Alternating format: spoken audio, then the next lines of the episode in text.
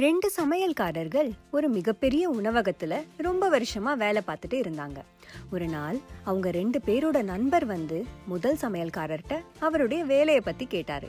அதுக்கு முதல் சமையல்காரர் ஒன்றும் பெருசா இல்லப்பா.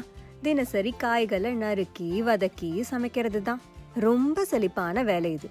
கிட்டத்தட்ட அஞ்சு வருஷமா இந்த வேலையை பார்த்து அழுத்து போயிட்டேன் அப்படின்னு சொன்னார். அவர் பதிலை கேட்டுட்டு அந்த நண்பர் ரெண்டாவது சமையல்காரர்கிட்டையும் இதே கேள்வியை கேட்டார். அதுக்கு அவர் ரொம்ப திருப்தியான வேலை இது. பசின்னு வர எல்லாருக்குமே கம்மி விலையில ஆரோக்கியமான உணவு தரும்.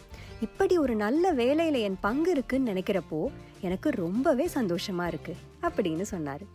எந்த செயலாக இருந்தாலும் பார்க்குற கண்ணோட்டத்தில் தான் நம்ம மகிழ்ச்சியே இருக்குது யோசிச்சு பார்த்தா இது நம்ம தினசரி வாழ்க்கையில எல்லா விஷயங்களுக்குமே பொருந்தும். அதனால மகிழ்ச்சியை தேடி போகாம அதை உருவாக்க முயற்சி பண்ணுவோம்.